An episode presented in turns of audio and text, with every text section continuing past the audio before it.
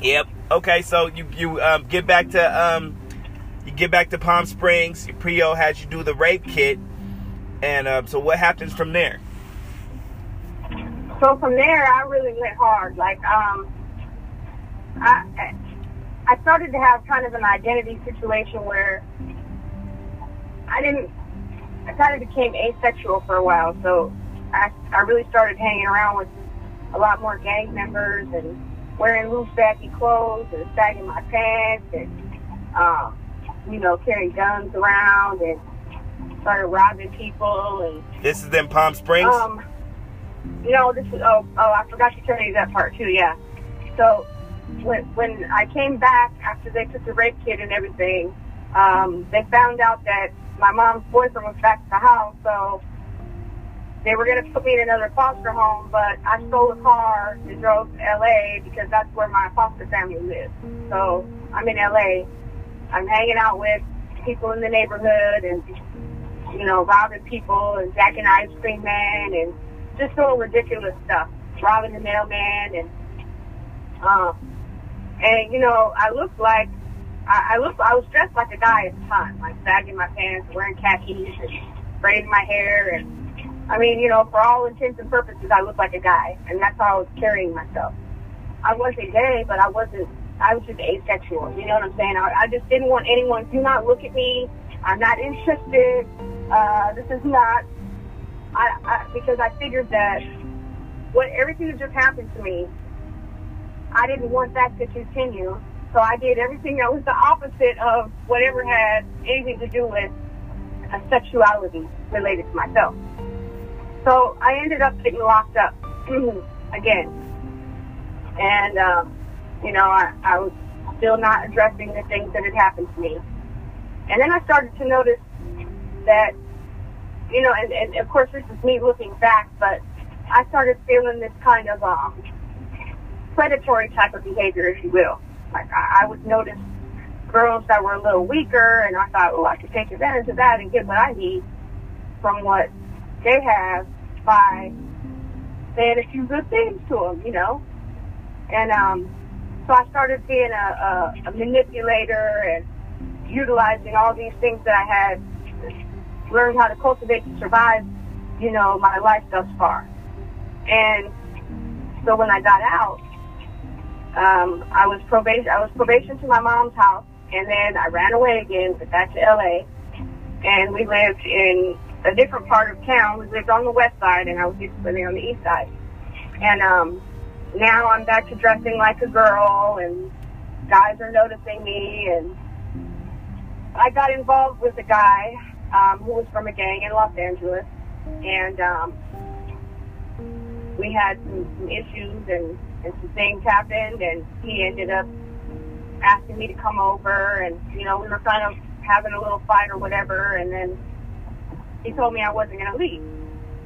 So this is my second experience now with actually, you know, being trafficked. And so what happened was they, they kept me in this room there, and I had no clothes on. There was no mattress on this, no sheet on the mattress. It was just a bare mattress in the, in the room with nothing else in it.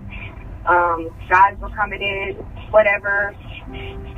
There was, I even remember a guy in a wheelchair coming in and, um, That, that was that was a horrible experience. And uh, anyways, so I was in there for a few, probably three or four days.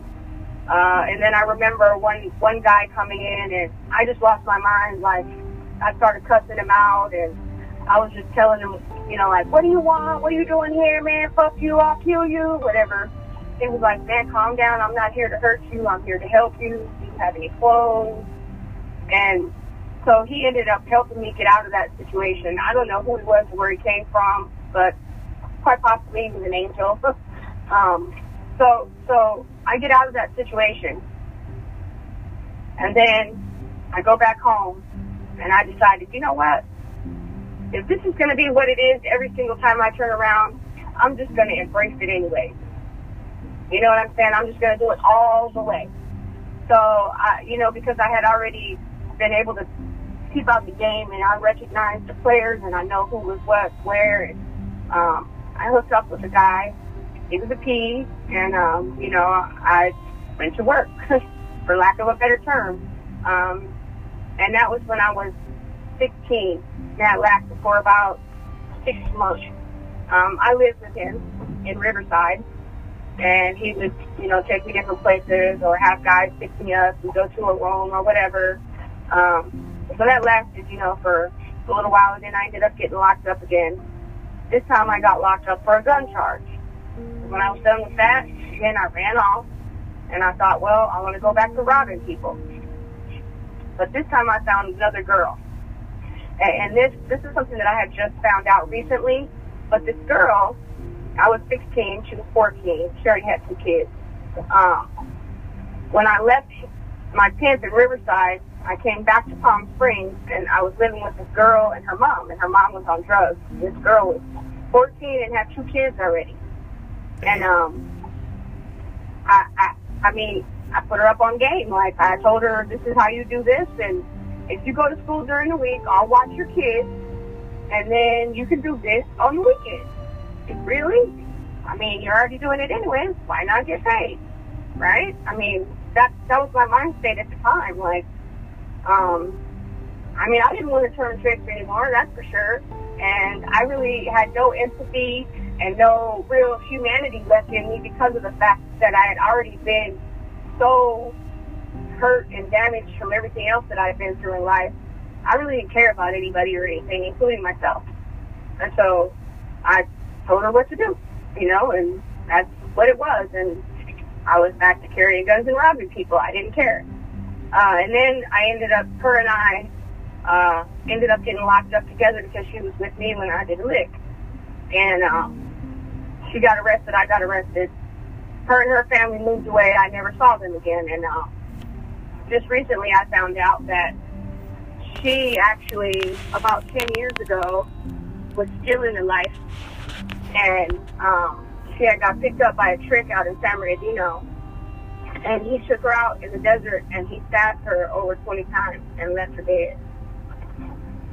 That's something that I live with, you know what I'm saying? A lot of people, they don't understand, like, how, when you come out, you know, like, you think everything's all about you, and, and you're so sad, your story's so sad, but I, I think constantly about some of the things that I did to others while I was in the life, because it wasn't just me being a victim, you know, because that, that's how it started, of course, but, but after, after a while, there's this psych, psychological term called identifying with the aggressor, and so you start to sort of absorb those behaviors and think, hey, if you can't beat them, join them, right? So, so that was at sixteen, and, and when I got arrested with her, I did two years in youth authority. And during that two years, um, I learned a lot. I learned about, you know, the fact that I was a victim.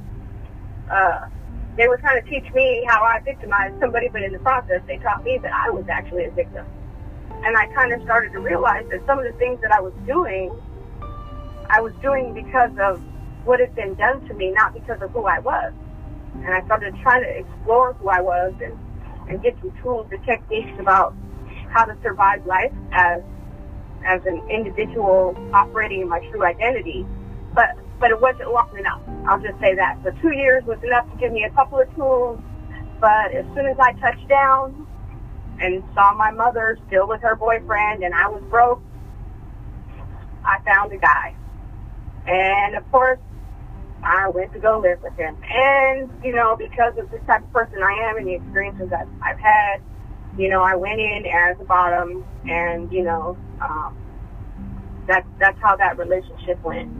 Uh, occasionally I would go out to L A if I wanted to make some extra money, um, you know, and and that was that. And so then after a little while passed, I knew this lady that I had been in youth authority with, and she got out of jail.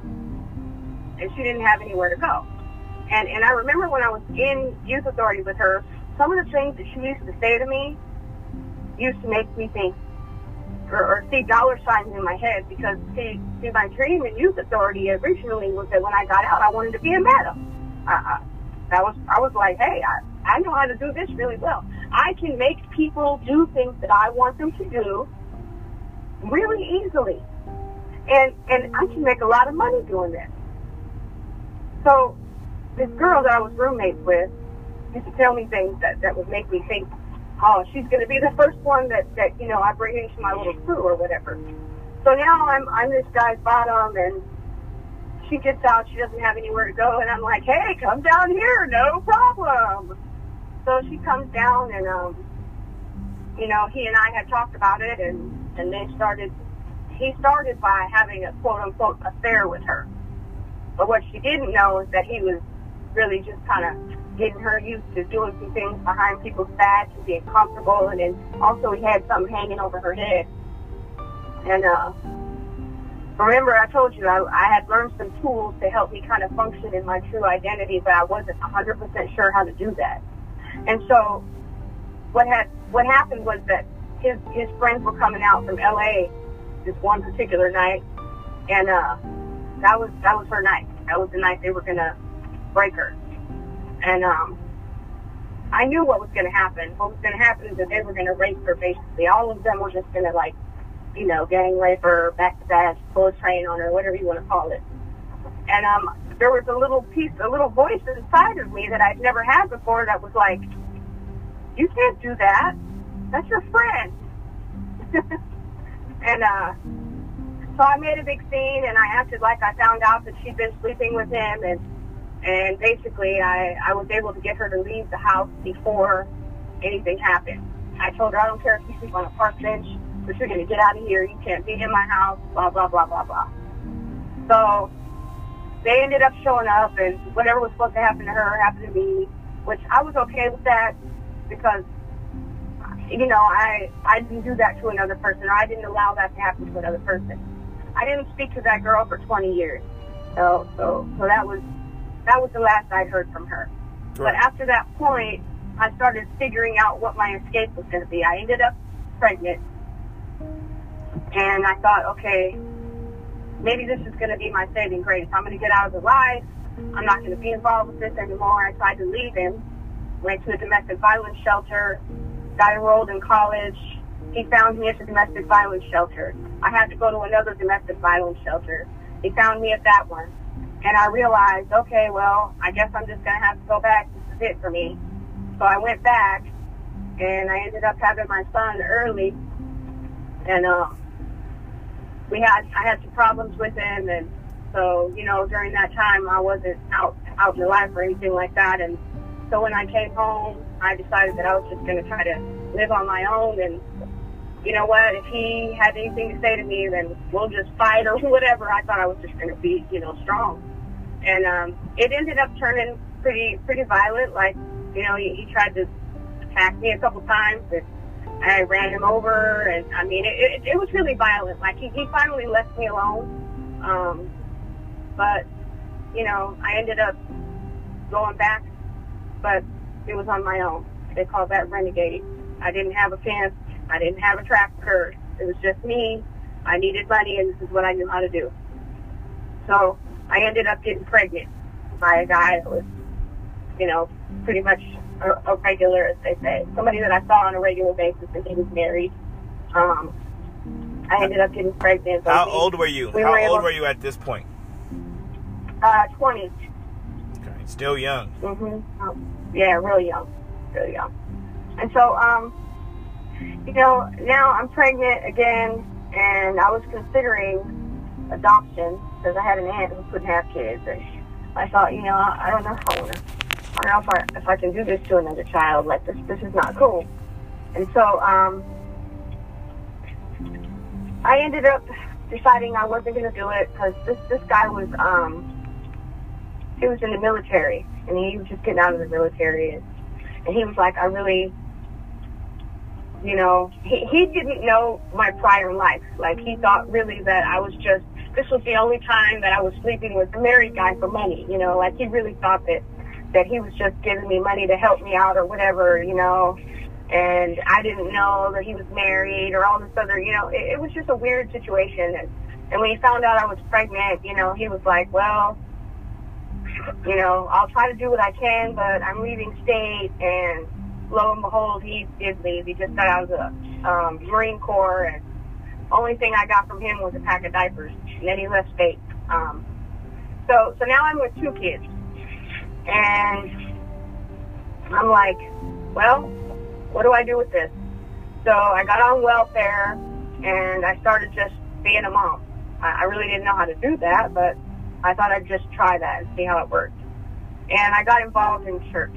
And uh, then my mom got real sick and she ended up passing away. And I got together with a, a guy that I had been with in my past, um, who wasn't one hundred percent aware of everything that I'd gone through, except for the fact that he knew I was I was bottoming in the situation with my oldest son's dad. So we get together. We have a normal, or what you could call a normal life. I'm out of the life. He's working two jobs. He's supporting us. Um, and then I ended up, we ended up splitting up, and I came back because we had moved to Texas. I come back to California, and I happened to meet a guy who, for some reason, it, it seems like, it seems like when when someone is, is, is a pimp or a trafficker, they, they have this sense, or even a bottom for this case, they have this sense of who they can come at, how they can approach them, and, and, and it's not like the movies where they just snatch you up, or, you know, and and they come and they come under the disguise of, of fools and smiling and always dressed and nice and smelling good, and so it's real easy for people to get caught up if you don't keep your guards up and if you're not aware of what to be looking for. But at the same time, once you've been in that life, you know what's coming at you.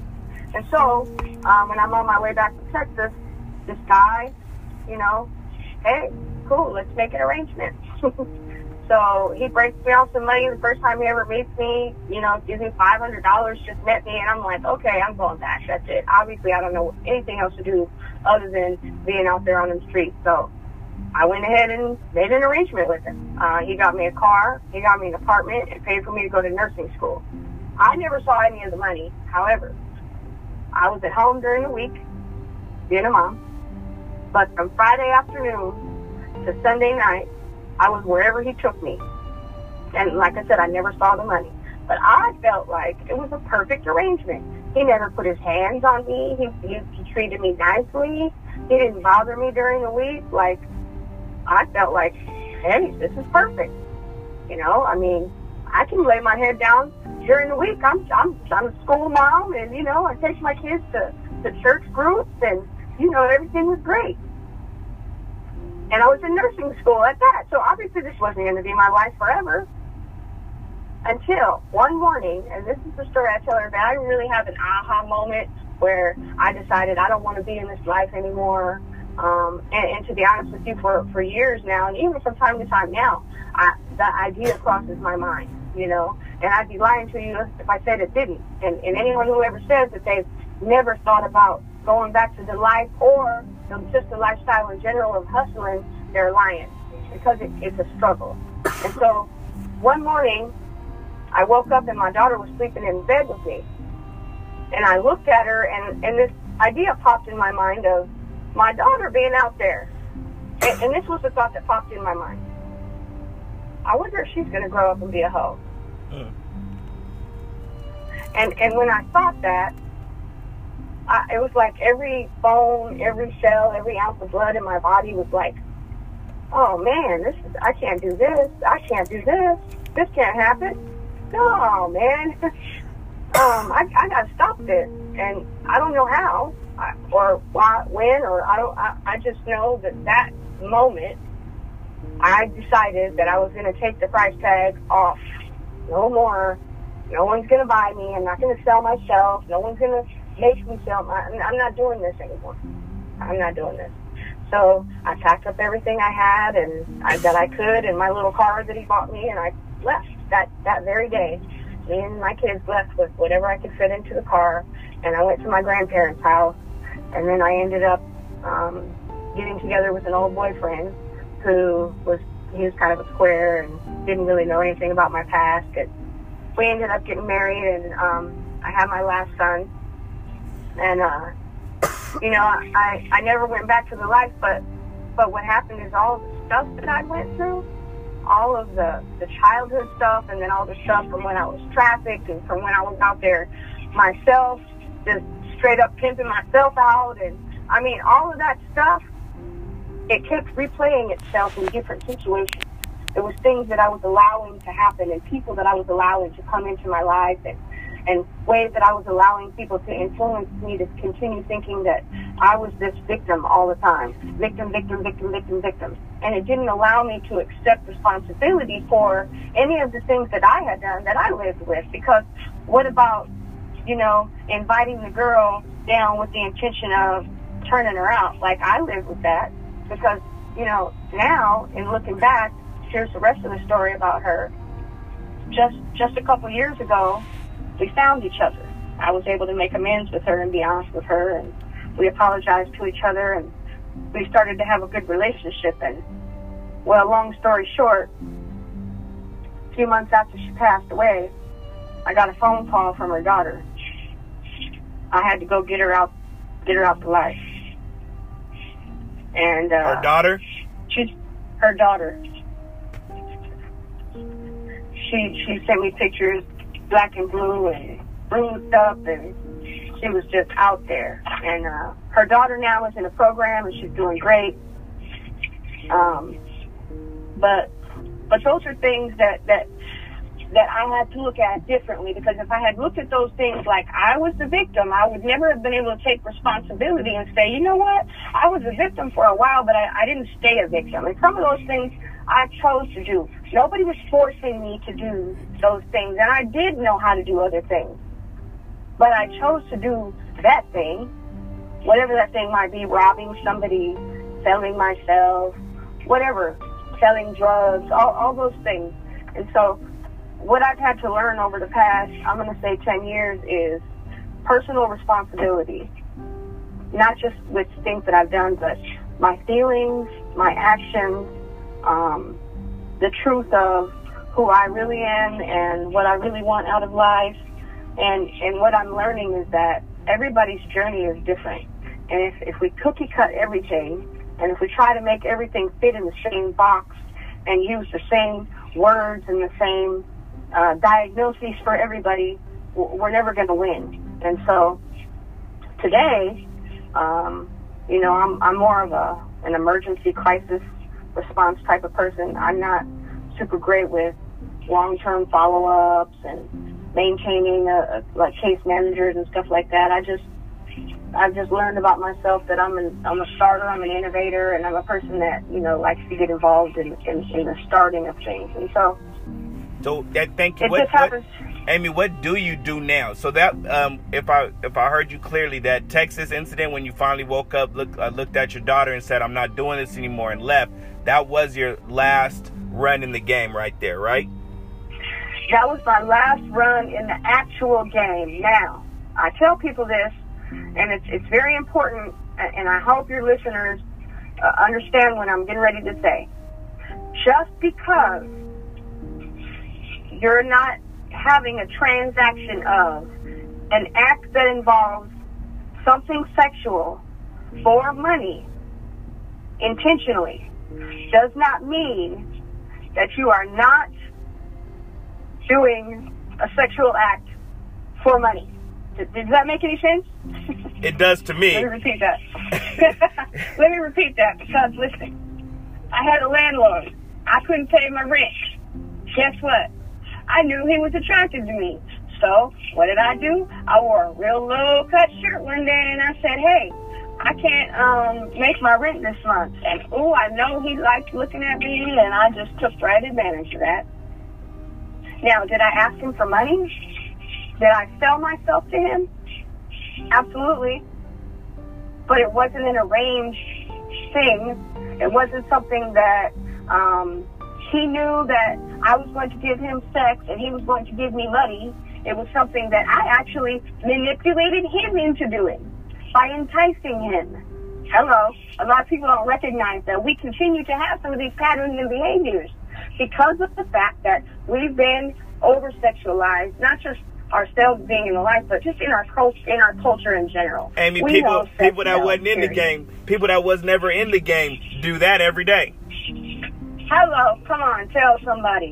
Yes, that is so true. And it, these women will go places, and, and they, they know that this is going to get them somewhere or get them something. And so they they utilize that to their advantage.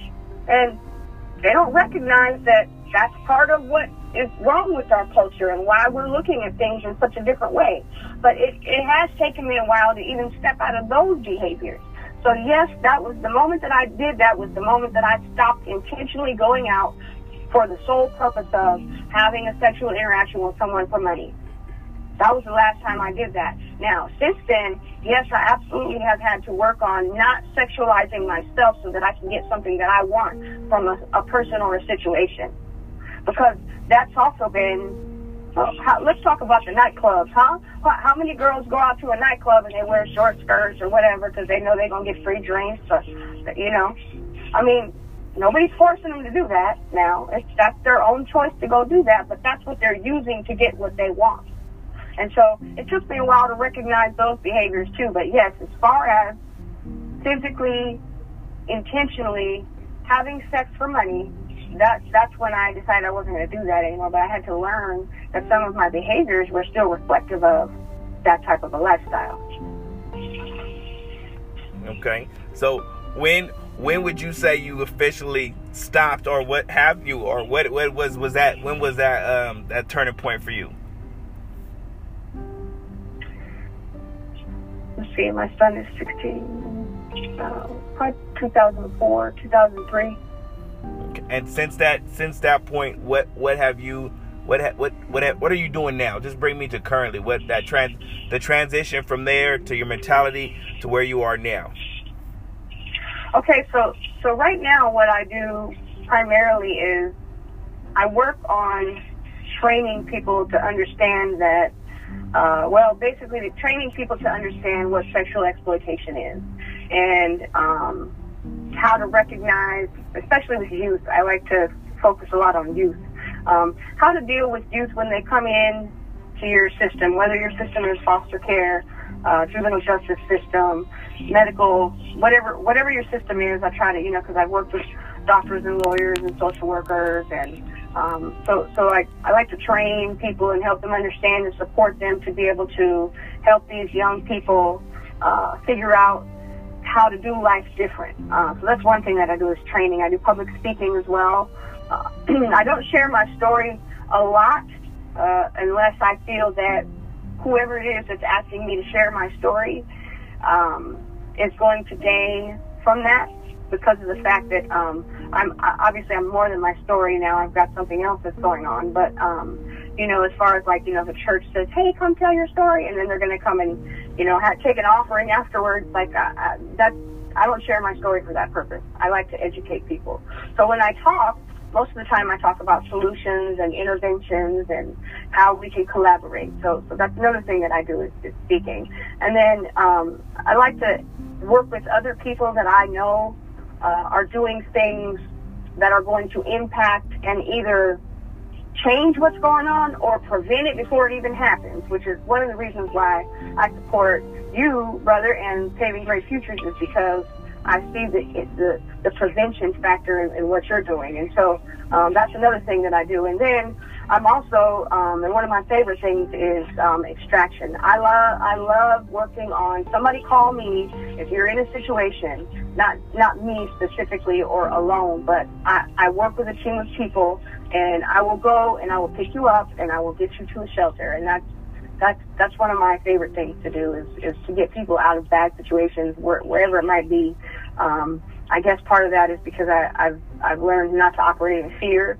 Um, I don't really I'm not afraid of anything, and so a lot of people think it's dangerous or scary. But you know, to me, dangerous or scary was when I was on that street getting in the car with a strange man, you know, and, and giving my body to him. And so so those are the things that that I'm focused on now. Um, is you know extraction, placement, public speaking, and training.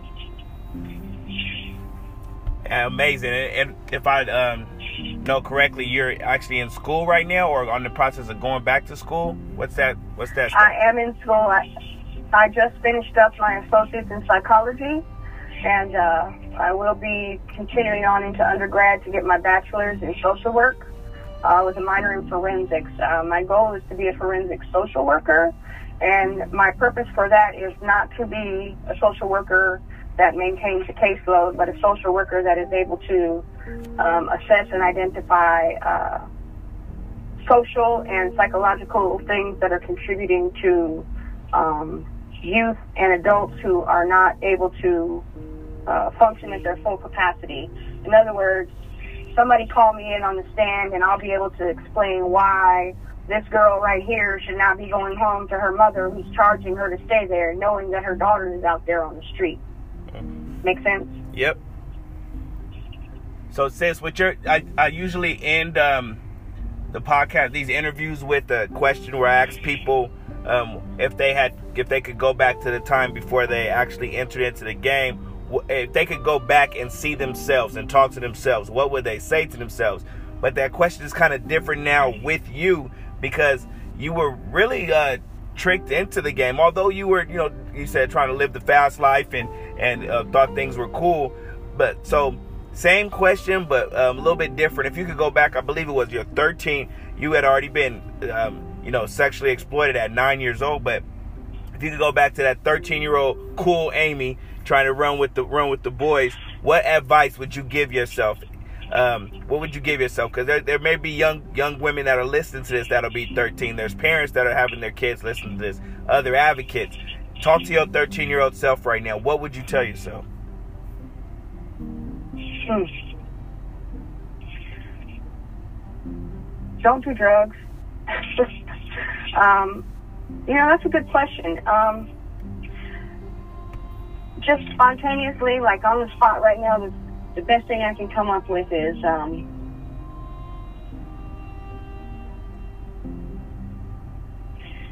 it's really important that if you're going to go with people that you don't know, um, no, let me rephrase that. Check. Let me let me it's rephrase. Really let me rephrase the question, Amy, real quick. Just I want you to really, really, because your your story's deep. And there, there's other kids in your situation right now today. You're you're actually in the midst of this thirteen-year-old right now, about to go uh, about to go to that hotel, uh, not knowing they're going to L A. Stop that individual. What are you going to tell them? Don't go anywhere with people that you don't know.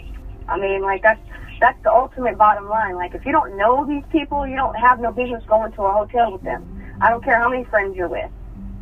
There, there's there's no reason at all why you need to go to a hotel with strange men, period. There, there's, no matter what, like if they're not, if you're not going, even if you were going to go to a house or anything, if you, if these grown men, well, I don't know how old, you know, I know they were adults, obviously, but if men are picking you up to go party and you just met them, that's completely inappropriate. No matter what. Exchange phone numbers. Get to know somebody a little bit. Don't don't meet somebody in the same day you're going somewhere with them to a hotel. That's just not, it's not okay. It's not safe. Definitely. It's not safe. And as you as you see from your own personal experience, and there's other experiences that are that are similar to that. So is it, you're not just saying this just because that parent that just warning their kids. You've actually lived through what can happen. What can happen Absolutely. Going with strangers. You've seen the results of that. And um, and all these things are possible. And your friends. Yeah. And your friends, your friends. Who knows? I don't know why my friends left me there. Mm. And, and, and one day I'll have the courage to ask because they live in the same town as me. And I've seen them in the grocery store. And, you know, I've never approached them to say, hey, why did you leave me in that hotel? I've never, I've never thought to ask, like, or do you even remember? Did you know? Did you remember that I was there? Because I mean, I was just as, maybe they were just as high and drunk as I was, but maybe they left. I mean, I don't know, but the thing is, is you really got to be cautious with your own self. You, you really got to be, keep your trust at a very minimum, because these days it's really easy to be tricked. Okay. Amy, I have a... Uh... the utmost respect for you, and even after now, because I've, I've heard bits and pieces of your story, but I think this is the most thorough I've, I've heard your background, and um, I respect you even more now, and for even being able to still stand strong and to help others. I appreciate you, and I thank you. And um, right now, currently, um, listening as we're recording this, because this isn't live right now, but it, uh, when I publish it, it will be live. But I have a friend with me right now that is um, listening to this, and her herself have, have recently kind of just stepped out of the game. Her her background experience is, is different, but I've known her since we were damn near thirteen years old, and um, she's a really, really good friend of mine. And I, um, she doesn't have to say anything, but I just want you to, she's listening to you right now, Amy. Um, she's in transition of just uh, stopping everything and being um, a part of that game and that hustle. What advice do you have for her, you know, in this transition, in this period, dealing with addiction, dealing with friends that aren't really friends, dealing with the game, um, twenty years, damn near twenty years being involved. I need your wisdom right now. Breathe on me one time. You know what? I, I just, I keep it. The best thing I can do is, is be real with her. And this is what I will say. It seems like it's impossible. Like standing at the front of the tunnel. There is no light at the end of the tunnel. Just put one. Oh, you have to know in your head and convince yourself every day that there is a light and you will get to it. It's not easy. People, people sometimes will tell you, well, so much better over here. Well, you know what? It really isn't that easy to get to where the light is. But you have to stay committed to yourself to just put one foot in front of the other one. That each day you have to take it day by day. Don't worry about tomorrow. Don't say, oh, I'm never going to do this again. Just sometimes you even got to take it hour by hour. Just take one foot in front of the other one. And those people that are around you, who you know have really been there, who have experienced life the way that you have experienced it, hold on to those people, because they had to take it step by step. And they found that light at the end of the tunnel. Uh, there's some people that'll tell you, oh, you know, it's so great and blah, blah, blah. Well, you know what? There's a song by Mary J. Blige. Uh, it says, it's called Living Proof. I want you to listen to that, because she'll tell you it's a lot of lonely nights. And it's an uphill climb. But you will make it as long as you take it one step at a time. One foot in front of the other. Just keep going that direction. And don't think of anything else as an option. It's hard, but lean on those people that you know have been there, because we have experienced the same thing that you're experiencing. And because of the fact that we've made it to that light, we understand that struggle, we understand that pain, we understand that, that longing and that desiring. You don't even know. Here's what I'm going to end with. The feelings of what we think we want when we're in the midst of all of that, and who we want to be in our lives, it's an illusion. And until we can get outside of that illusion, we don't feel like we want anything else. So you have to learn that everything you're telling yourself right now is what's keeping you in the darkness. So try to learn how to not listen to any of that and just take one step at a time, one single step at a time, and I promise you, you'll reach that light. Thank you, Amy. I appreciate you so much.